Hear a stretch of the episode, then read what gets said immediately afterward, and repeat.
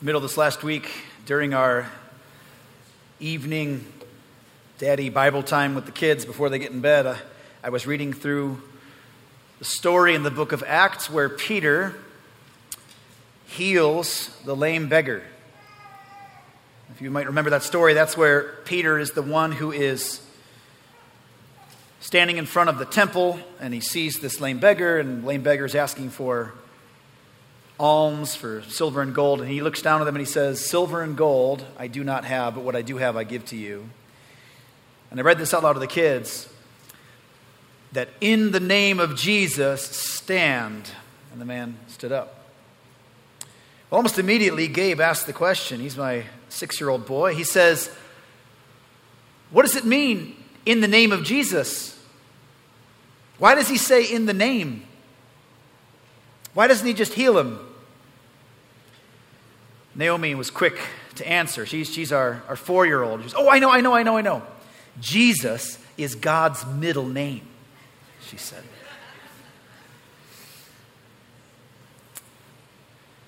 Many people know about as much as Jesus, um, um, as much about Jesus as that. But what you believe about Jesus is eternally critical.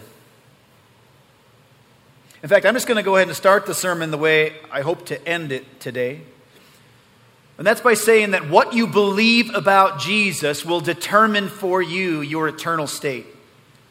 That it really matters that you believe true things about Jesus. We can laugh, and it is kind of funny to hear about how a, a young mind processes through her understanding of the nature of God and of the nature of Jesus. But those errors, if not dealt with, if not worked out, if not understood beyond in our Christian life, could have eternally damning consequences. In other words, to die in Christ is more blessed than life, but to die apart from Him and a right understanding of who He is is to spend eternity in hell, separated from God for forever. The passage this morning is from the same text we've been in when we've been through Hebrews for the past several weeks. We're going to be in Hebrews verses 1, uh, chapter 1, verses 1 through 4 again, and we're going to hone in on verse 4, the second half of 3 and verse 4. If you have your Bibles with you, go to Hebrews chapter 1, verses 3 through 4. I'm going to read verses 1 through 4 out loud, and then we're going to go back through at a slower pace. I'm going to read 1 through 4. Long ago, at many times and in many ways, God spoke to our fathers by the prophets. But in these last days, He has spoken to us by His Son, whom He appointed the heir of all things, through whom also He created the world.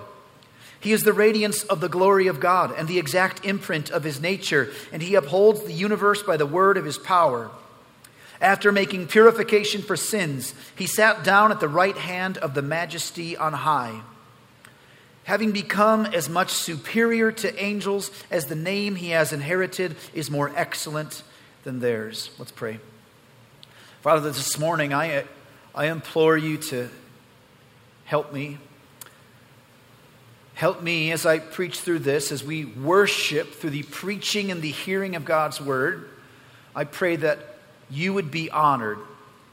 I pray that the saints, that Christians who will hear this will be well served, will be helped, will be edified. And that those who do not believe rightly in Jesus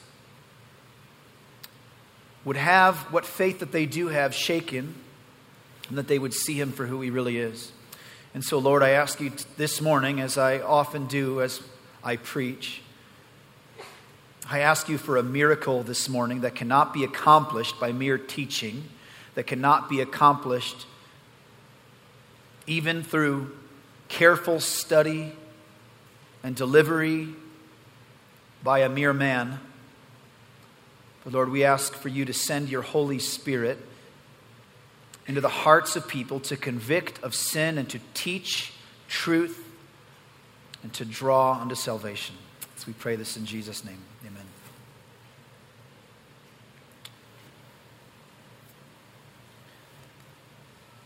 I'm going to do the second half of verse 3, which is about where we left off the last time we were in Hebrews. After making purification for sins, he, Jesus, sat down at the right hand of the majesty on high. This is after making purification for sins. This is a letter written to Hebrew people, those who would have understood the basics of the Old Testament, the Old Covenant law, the ceremonial structures, the rituals by which a person would demonstrate their faith in God and be purified, cleansed from sin.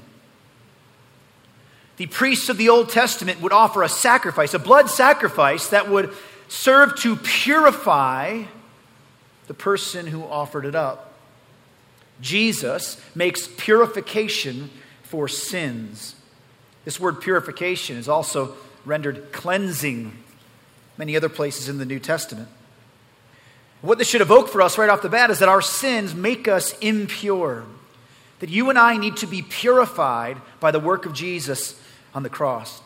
You and I have been contaminated by our own sinful nature, by nature and by choice. We have been so deformed that we need to be made pure. Titus 2:14 says of Jesus who gave himself for us to redeem us from all lawlessness and to purify for himself a people for his own possession who are zealous for good works. And after making the purification for these sins, he sat down at the right hand of God. So, a good question for you. If you know anything about the Old Testament priestly activities of those who would offer up sacrifices, I want you to imagine for a moment an Old Testament priest. In the morning, he has started his shift. He's begun preparing sacrifices for those who are bringing them forward, sin sacrifices amongst others. What would a priest do after presenting a sacrifice for the sins of a, of a man representing his family? Laying the animal on the altar, presenting that burnt sin offering. What would he do after he finished presenting that offering? The answer is he would do it all over again. He would go right back to the next person in line and he would repeat again. And after his shift was over and he went to sleep and he woke up the next morning, what would he do then? He would offer more sacrifices again. This is to say that it is significant that Jesus, after making purification for sins, sat down at the right hand of the majesty on high. Work finished. Work complete. He's done. Your purification, my purification, the purification for any and all who will ever believe in Jesus has been made complete. He no longer stands at the altar in order to continually offer sacrifices, but he has once and for all offered a sacrifice. So, where is Jesus today? Seated at the right hand of his Father in heaven, the right hand of the majesty on high. The once and for all sacrifice of Jesus is one of the big repeated themes in the book of Hebrews. In fact, there is little that is stated in these two verses, verse 3 and 4, actually, the first verses 1 through 4. this little that is stated there that will not be more fully dealt with later in this epistle. In fact, other places will hammer this much more. And so we're going we're to pause. We're going to come back to this idea of Jesus' once and for all sacrifice, his purification for our sins, we're going to come back to that again in future weeks, much future weeks, months even. But this verse continues, the sentence continues. Having become as much superior to angels as the name he has inherited is more excellent than theirs.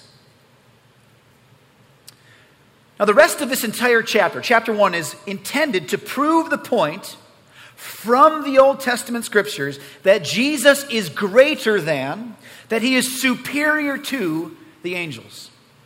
And so we're going to hammer that over and over for the next several weeks that we are here in chapter 1, the book of Hebrews. But notice something about this sentence, this, this second half of this sentence. Having become as much superior to angels as the name he has inherited is more excellent than theirs. So the difference between the greatness of Jesus and that of the angels is proportionate to the difference between his name and theirs. So here's the question that I hope to deal with this morning What does it mean that Jesus has inherited this excellent name? And so, for the rest of our time, I'm going to try to help solve the problem. Those two things. What does it mean that Jesus inherited anything? And what does it mean that his name is more excellent than theirs? In upcoming weeks, we'll spend significant time on how he is superior to the angels, even become superior to the angels. We're going to walk through that in future weeks as well. What is this inheritance and this excellent name? First, let's talk about inheritance. I want you to think for a moment about what an, an inheritance is. Even just our modern context, when you hear that somebody is about to receive an inheritance, what comes to mind? You might be thinking, as I do, that an inheritance is property or possession received from one's predecessor, typically received at death. So, someone in their will determines to pass possessions to someone who has come after them, someone who is to live after them. And this typically is ratified, is made complete, is actually accomplished when that person dies. I tried to explain this to my, son Gabe recently. I, he was oogling one of my uh, camping knives. He, he and I share a love for sharp things.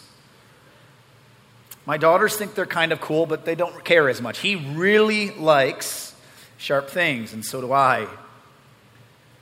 And I explained to him when he was, he was looking at my camping knife and he was looking at his camping knife. He's like, Well, mine's cool. Yours is bigger. Yours is cool. I was like, Well, you know, Gabe, one day you can have all of my knives.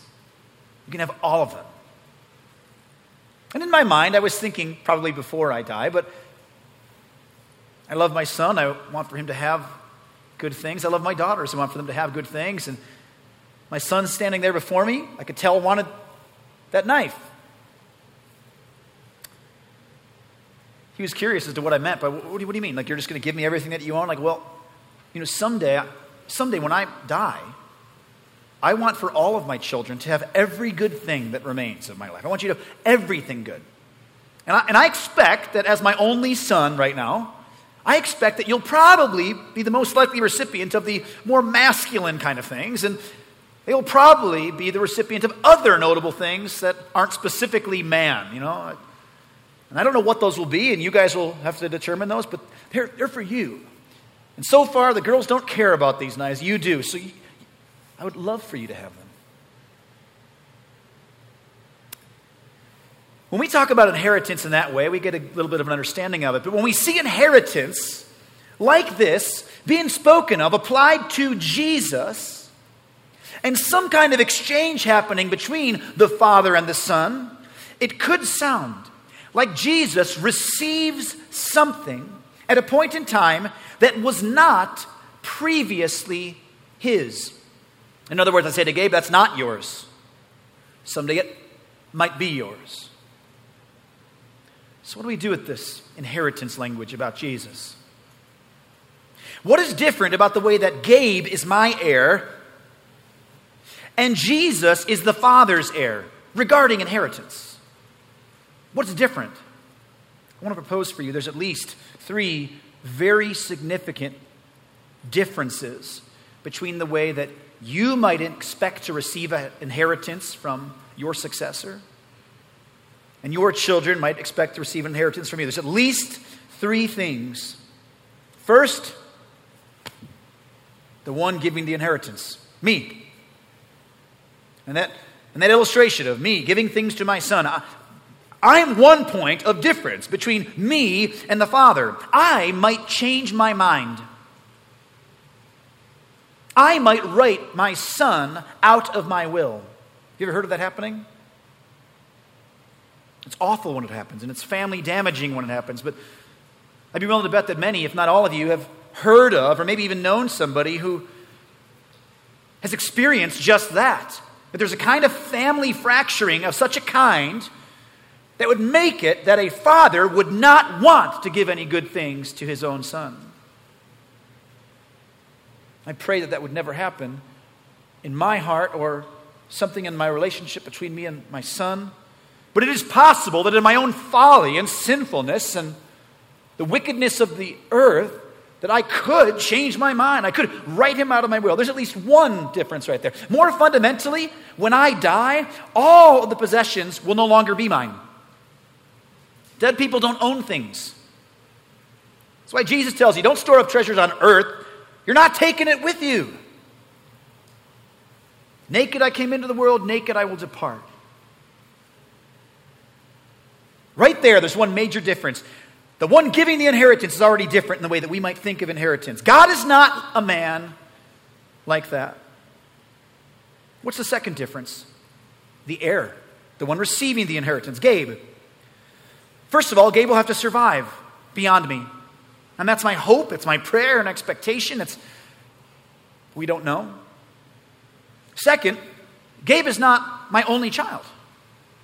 He will have to share the inheritance with his sisters. And if all of a sudden one of his sisters develops a greater love and appreciation for some of the possessions that I own, she might be more likely to receive those things than him.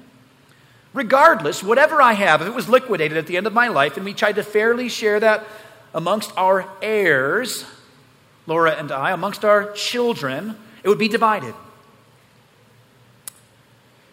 And lastly, the inheritance is different the property, the possession being given from the one providing the inheritance to the one receiving it.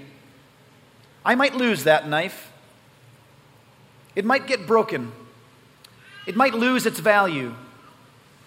I may leave it at a campsite someday, and he will not receive it as it is his inheritance. You see what I'm saying? There's at least three major differences between the way that inheritance can be applied to the Father and the Son and the Godhead, and between the way a, a person can provide an inheritance for their heir. None of those things are true about the way that Jesus is the heir of the Father. The Father is perfect, He is everlasting, He is unchanging. What comes to mind is passages like Numbers 23, verse 19. This is a good one to commit to memory. God is not man that he should lie, or a son of man that he should change his mind. Has he spoke, has he said, and will, will he not do it? Or has he spoken and will he not fulfill it? So if God has promised an inheritance to his son, it is not possible for that to not come to pass. That's already different than a human. It's already different than us. Jesus never had to worry about whether his father would write him out of a will. Additionally, the father will never die, that what he possesses will stop being his. Whatever Jesus could inherit from his father would be essentially shared between father and son for forever, and spirit for that matter. Essentially, this does not mean that there isn't a distinction between Father and between Son and between Holy Spirit. But essentially, there will not be attributes incommunicable that will belong to one and not the other. Jesus does not have authority over the earth, so the Father doesn't, because Jesus has the earth. You get what I'm saying? Doesn't trade hands in the same way. This is why Jesus says in John 16, 15, all that the Father has is mine. That's how Jesus can say this. He doesn't say, someday, someday it'll be mine. Everything that belongs to the Father belongs to the Son. This is, this is significant. We can't quite say this about human heirs today. The Son is different. Jesus is different than my son Gabe. He's different than your heir. Jesus exists eternally. Look at John 17, 5. Jesus says, And now, Father, glorify me in your own presence with the glory that I had with you before the world existed. Jesus is not a creature who attained divinity. Jesus had glory with the Father before the world existed. And he didn't just have it, he had it with the Father. The life of Jesus is not a rags to riches story. Additionally, Jesus is the only Son of God. He's then the only rightful heir. He does not have to share his inheritance. Look at what it said a couple verses earlier in Hebrews 1 and 2. But in these last days, he has God the Father has spoken to us by his son Jesus, whom he appointed the heir of all things. I know I hammered that when we talked through this. All things. There's nothing outside of the authority of Jesus. Now, you may know that the New Testament speaks of believers as fellow heirs with Jesus, co heirs with Christ, that we receive an inheritance. You might know this language. But that should not be taken to understand that the more believers there are in heaven, the more divided your share. That every time a new believer gets saved, Jesus goes, oh, a little less for me, a little more to them. The reason we get any inheritance is that we have the inheritance in Christ.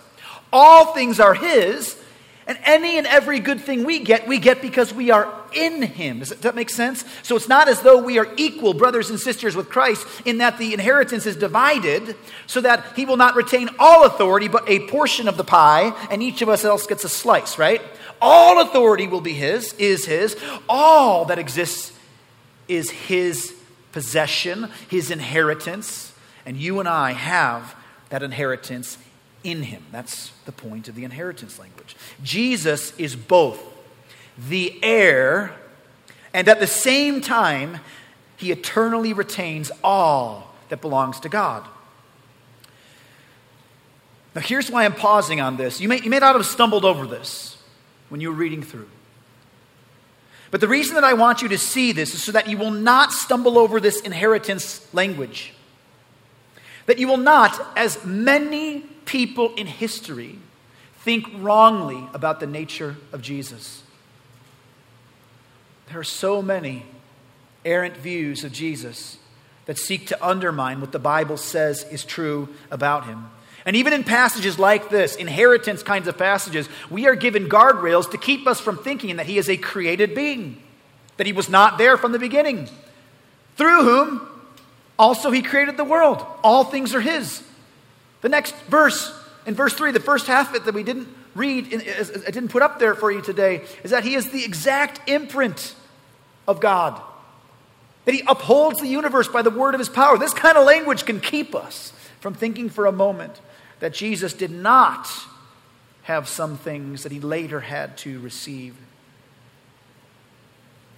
There's so many profound errors regarding the way one might view Jesus. And there are profound mysteries that you and I will not be able to resolve this side of glory. But it is by the same mystery that Jesus is both Son of God and God, that the Word was with God and was God. It is by that same mystery that Jesus eternally retained possession of all things and received an inheritance from his Father. If this is still a stumbling block for you, we're not done dealing with it. We're going to get to Hebrews 2, notably verse 9. And when we get there, we're going to have to pause again. We're going to walk through in what way might Jesus receive something as a result of his life and death that he did not have prior to it? We're going to have to look at that. But what specifically does verse 4 say that Jesus inherited? What is it that was inherited by Jesus that should be the, the illustration of, the evidence of his superiority over the angels? The name that he has inherited. That's what it is. It is the name. Having become as much superior to angels as the name he has inherited is more excellent than theirs. The name. The name. What name? What does it mean that he's inherited a name that is more excellent than theirs? What does that mean? You and I have a name. That's what people call us. It's how people refer to the person of you. It's how they distinguish between you and others when they're putting a list together of friends or colleagues. So, what name is being talked about right here? Here's, here's what I want to do I want you to consider for a moment how the Bible talks about the name of Jesus. And I'm going to throw about a dozen verses here. I'm going to go quickly through them. And I want you to consider the way that the Bible uses this language, the name of the second member of the Trinity. First, consider the way that the New Testament refers to the name of Jesus regarding salvation. Look at Acts 4 12. And there is salvation in no one else, for there is no other name under heaven given among men by which we must be saved. Note that. It does not say there's salvation in no one else, for there's no other person. It doesn't say that language. It says there's no other name. Matthew 12, 21. And in his name the Gentiles will hope. Not, not in the it doesn't, the wording is not in the person of Jesus. The wording is in his name the Gentiles will hope. John 1 12. But to all who did receive him, who believed in his name, he gave the right to become children of God. Look what it says in John 3 18. It says the same thing, and then the opposite side of it. Whoever believes in him is not condemned, but whoever does not believe is condemned already. Why? Because he has not believed in the name of the only Son of God. It's not that they didn't believe that Jesus wasn't standing there in front of them. It's not that they didn't believe that he was doing mighty works. Many of the Pharisees believed Jesus was doing mighty works. They saw him. They were trying to deal with his mighty works. They witnessed him doing those miracles and wonders on the Sabbath, and they made them hate him. They believed he could heal people, but they didn't believe in the name of the only Son of God. It says in Acts 2 21. And it shall come to pass that everyone who calls upon the name of the Lord shall be saved. Acts 8 12. But when they believed Philip as he preached good news about the kingdom of God, hear the gospel, they believed what he said and the name of Jesus Christ, they were baptized both men and women. They believed in the preaching about the name of Jesus Christ. Have you seen these? I had to cut tons of these out because I didn't want to just go too far on, on, on this. These are all over the New Testament. If you want to do a quick study, just running through all the places that this word is used referring to Jesus, it's significant talks about the name of Jesus, the name of Christ, the name of Lord, the name of the Son. Over and over. Sometimes it's just the name, capital N. Consider what the New Testament says about the supremacy of the name of Jesus. Look at this. Therefore, God has highly exalted him and bestowed on him the name that is above every name. So that at the name of Jesus, every knee should bow in heaven and on earth and under the earth. Ephesians 1 21 says similarly, far above all rule and authority and power and dominion in Jesus, this is Jesus, and above every name that is named, not only in this age, but also in the one to come. You see this. Look at what it says regarding Christian living. Go there more, go therefore, and make disciples of all nations, baptizing them what? In the name of the Father and of the Son and of the Holy Spirit. 2 Timothy 2:19 says, "But God's firm foundation stands, bearing this seal: The Lord knows who are his, and let everyone who names the name of the Lord depart from iniquity." Your Christian living is to be an appeal to our knowledge that Jesus is the name of the name of the Lord. That he, he is the one who names the name of the Lord. We are the ones who name him, that we acknowledge about Jesus what is true of him. Matthew 10 22. And you will be hated by all for my name's sake. You've seen these verses all over the New Testament. John 17 11. And I am no longer in the world, but they are in the world. And I am coming to you, Holy Father. Keep them, this is the disciples, keep them in your name, which you have given me You see this? Our perseverance is made possible by our being kept in the name, which is shared by the Father and the Son. This can remind us of what the Old Testament says about the name of God. For my name's sake, I defer my anger. For the sake of my praise, I restrain it for you that I may not cut you off. So the sinful activities of the people of God in the Old Testament, deserving of God's just wrath, he gave mercy and did not bring it in the way that might have been expected for his own name's sake. Jeremiah says the same thing. They cry out to God, though our iniquities testify against us, act, O Lord, for your name's sake. You see how the whole Bible talks about the name of God. This is much more than the term we use to refer to an individual, isn't it? This is the reputation of Jesus. This is who he is. So here's a stab at what is meant by the name. The name is the true nature of Christ realized. It's not just that he has the name Jesus. Lots of people are named Jesus. There's people in the New Testament who are named Jesus that aren't Jesus. You ever met someone named Jesus? There's lots of people with that name. They may pronounce it Jesus or something in different cultures. There's lots of people named Jesus. Did you know that Jesus is named after an Old Testament character? Do you know what Jesus is, the name? It's Joshua from the Old Testament. It's a different pronunciation of the exact same name. It means Jehovah saves. Is, is, is this passage in, in Hebrews chapter 1, verse 4, saying that the name Jesus is better than the name Gabriel, which means mighty man of God? Pretty cool name. Is the name Jesus, Jehovah saves, is that, is that more excellent than the name Michael, the only other named angel in the Bible, which means who is like the Lord? It obviously means way more than this. It's not just that Jesus taught true things, many people taught true things. It's not just that Jesus died, everyone dies. It's not just that Jesus did miracles. Many people have done miracles. We've even been cautioned to not believe people who do miracles not in Jesus' name, false miracles. It's not just that Jesus is supernatural, demons are supernatural.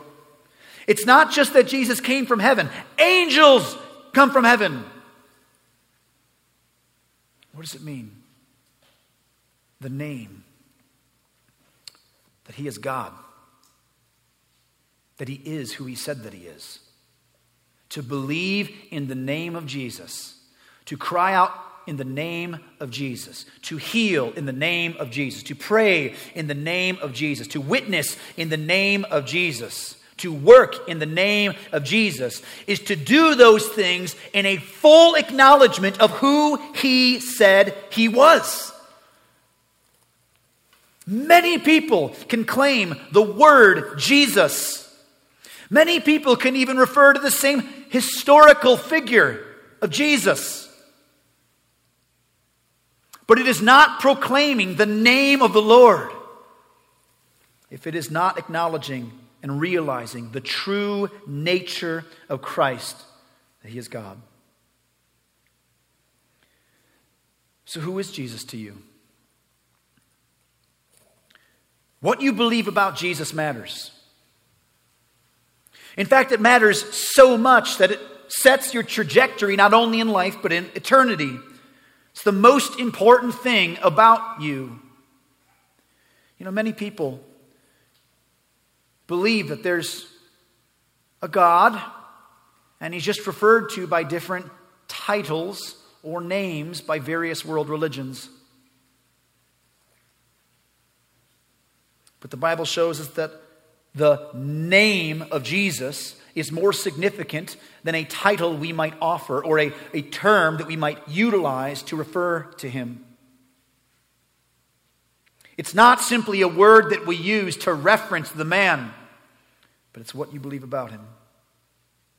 This is why we present the gospel, we share the gospel with people, we share what the Bible teaches to cry out in the name of the Lord, to cry out to Jesus, to believe what he said about himself. Did you know that everything in your life sets against you to war against a right understanding of who Jesus is?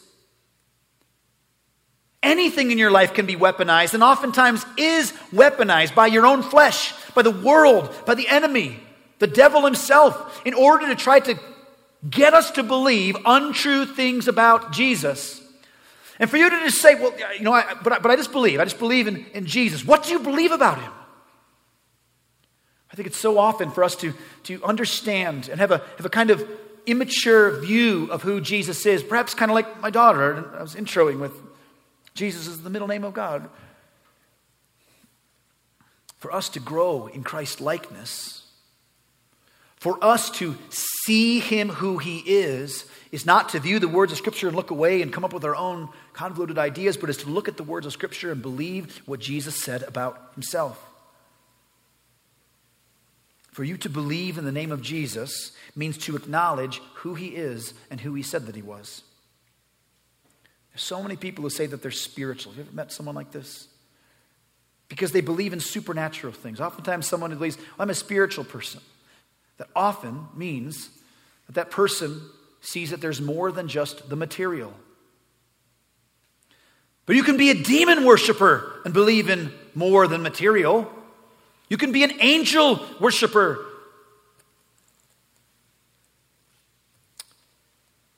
What do you think it is about Jesus that makes him so superior to the angels? Everything. There's nothing about Jesus that is inferior to the angels.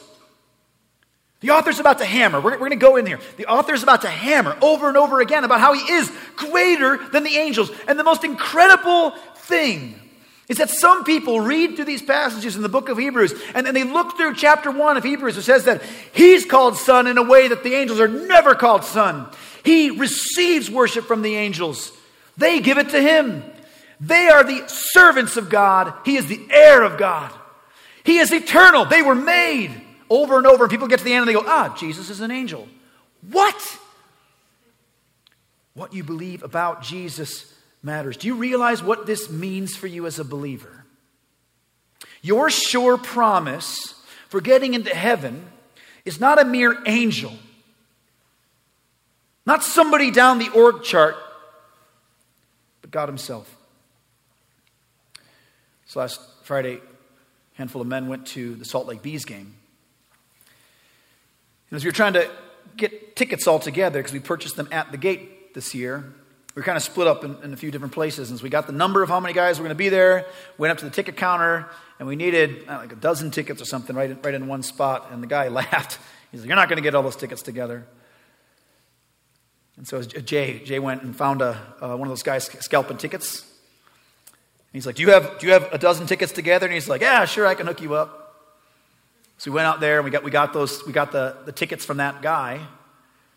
And then we went inside to go sit down. But I'll be honest that as we were going inside, there was a part of me that's tentative, like, um, I heard, you heard stories, haven't you? But somebody who says, hey, we'll get you in. And, and what I've heard about most of those scalpers down there is they're actually paid by Smith's ballpark, and they're the ones who are, are able to do that to continue getting more and more people on in, and they can drop prices and all that kind of stuff like that. So I'm hoping in the back of my mind, I hope this is legit. Hope this is above reproach. Hope it'll work out. And as I went to go hand my ticket to the guy who scanned it, a little barcode, there was that moment of hesitance. Uh, I hope it works. And if it didn't, what was I going to say? Uh, well, that guy, see him over there? The one with all the tattoos and doing, stealing that lady's purse? He, he said it's okay. but imagine if the owner had come out and said, This guy's with me. Do you see how that association difference matters? You can have bold confidence. I'm with the owner. He's getting me in. This is the hope we have in Jesus. The one who made purification for you is not some underling. The owner of heaven has promised us entrance. We want to make much of associations. Some people more than others. You ever met that, ever met that person who quick to name drop? They want to associate themselves with someone else. Well, I, I've had people like this in my life. Hey, Tom, I, I hear you're good at computers. Well, my brother's roommate used to be a janitor at Apple, so yeah. What? Guys, you and I don't have a back road in with the king. It is the king himself who purchased for us eternal life, who made purification for sins and sat down, and he's waiting there. When a believer dies today and goes to be with the Lord right away, we stand before the throne of God. We don't say, I, I think I got the tickets through some back channels. It matters to believe rightly about Jesus, the one who has eternally retained possession and authority over everything that exists, says, You're mine too. If you're not a believer, if in your heart you, you wonder, like, man, I don't, have I acknowledged truth about Jesus? Have I ever, ever let myself think he's not just some really righteous guy, but he's, he's God? This is a watershed moment for a person when they realize, gee, Jesus he's God. He's God. He's the creator. He didn't just do worthy things that got him a special seat. He is the creator of all that exists. He died for our sins. He died on my behalf so that all that is deserving of punishment in me was placed upon his shoulders at the cross. That all punishment has been satisfied. The wrath of Almighty God can be seen as fulfilled, completed in his Son. That's who Jesus is. And if you've never acknowledged that, if you've never let that come into your mind, if you've never said, Jesus is God, that implore you to do that today. You need, you need to get in your mind right who is Jesus. Who is Jesus? You can get everything else right. But if you miss this, who cares?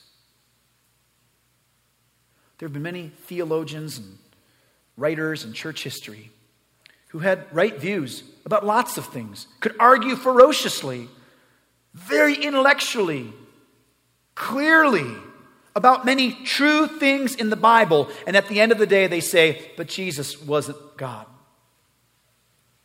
They cannot be saved. Anyone who goes on and does not abide in the teaching of Jesus does not have God. You reject what Jesus taught about himself, you reject who he really is, you don't have God. If you want to know if a person is a believer, you meet someone, they're like, oh, yeah, yeah, yeah I'm a Christian. Lots, lots of worldviews call themselves Christian or are comfortable with that language. If you want to know, just ask what a person believes about Jesus. That'll get you there really fast. Here's what I'd like to do as we conclude this morning for to acknowledge the name of Jesus. By acknowledge the name of Jesus, I mean to acknowledge everything that he said about himself. To say that what he said about himself was true. Hebrews 13 15 says, Through him then, let us continually offer up a sacrifice of praise to God that is the fruit of lips that acknowledge his name. And we're going to do that by singing praises in the name and to the name of Jesus this morning. Let's pray. Lord, this morning I'm, I'm well aware that the things in our life that have been obstacles for us seeing Jesus and who he really is need to be dealt with. Lord, I'm, I'm aware of, of maybe several ways of thinking that may be hearing what I'm saying right now. Lord, it, it, may be believers who have not been celebrating the reality of who Jesus is as much as they ought. And that would be at least, that would be all of us. Nobody, nobody has loved you and glorified you and worshiped you with everything that you are due. So, Lord, we repent of that. Help us to worship you more. Father, I know that there may be people here who say, Well, I am a believer. I do believe. I hear Rich saying this. I, yes, of course, Jesus is God. Yes, He's God. But then tomorrow they won't live like it. And Tuesday, something else will, will come into their work or their mind, or uh, some kind of work will land in front of their, their faces on their desk. Something will distract. Maybe even good things will draw them away from acknowledging and worshiping Jesus and living as though the God of the universe wants a relationship with us. Lord, I, I, pray that you would help my brothers and sisters in Christ who need particular encouragement this week to acknowledge who Jesus is by their life, by their choices, by what they choose to do and not to do. And Lord, I also know that there may be people who will hear this either here today or maybe driving in their car, hearing this on the radio or on a podcast someday. And they're not sure that you're God. Lord, I pray that you would send your Holy Spirit to convict the heart of a person who has never acknowledged or, or, or just dealt with, not just to say words. Anyone can say words, God. I, I know this. Anyone can just claim something. But to believe in their heart that Jesus is who, that he, who he said that he was. Lord, I pray that your Holy Spirit would convict. That if there is anyone who will hear this today, that they will not let their head hit the pillow tonight without dealing with this, that they will not eat again until they solve in their heart and their mind who is Jesus. Lord, I ask all these things to be accomplished in a way that uh, no man could possibly do. So, Lord, Lord, go with those today who hear these things. Help us to be served in this way that we may give you the glory you are due. We pray all this in Jesus' name. Amen.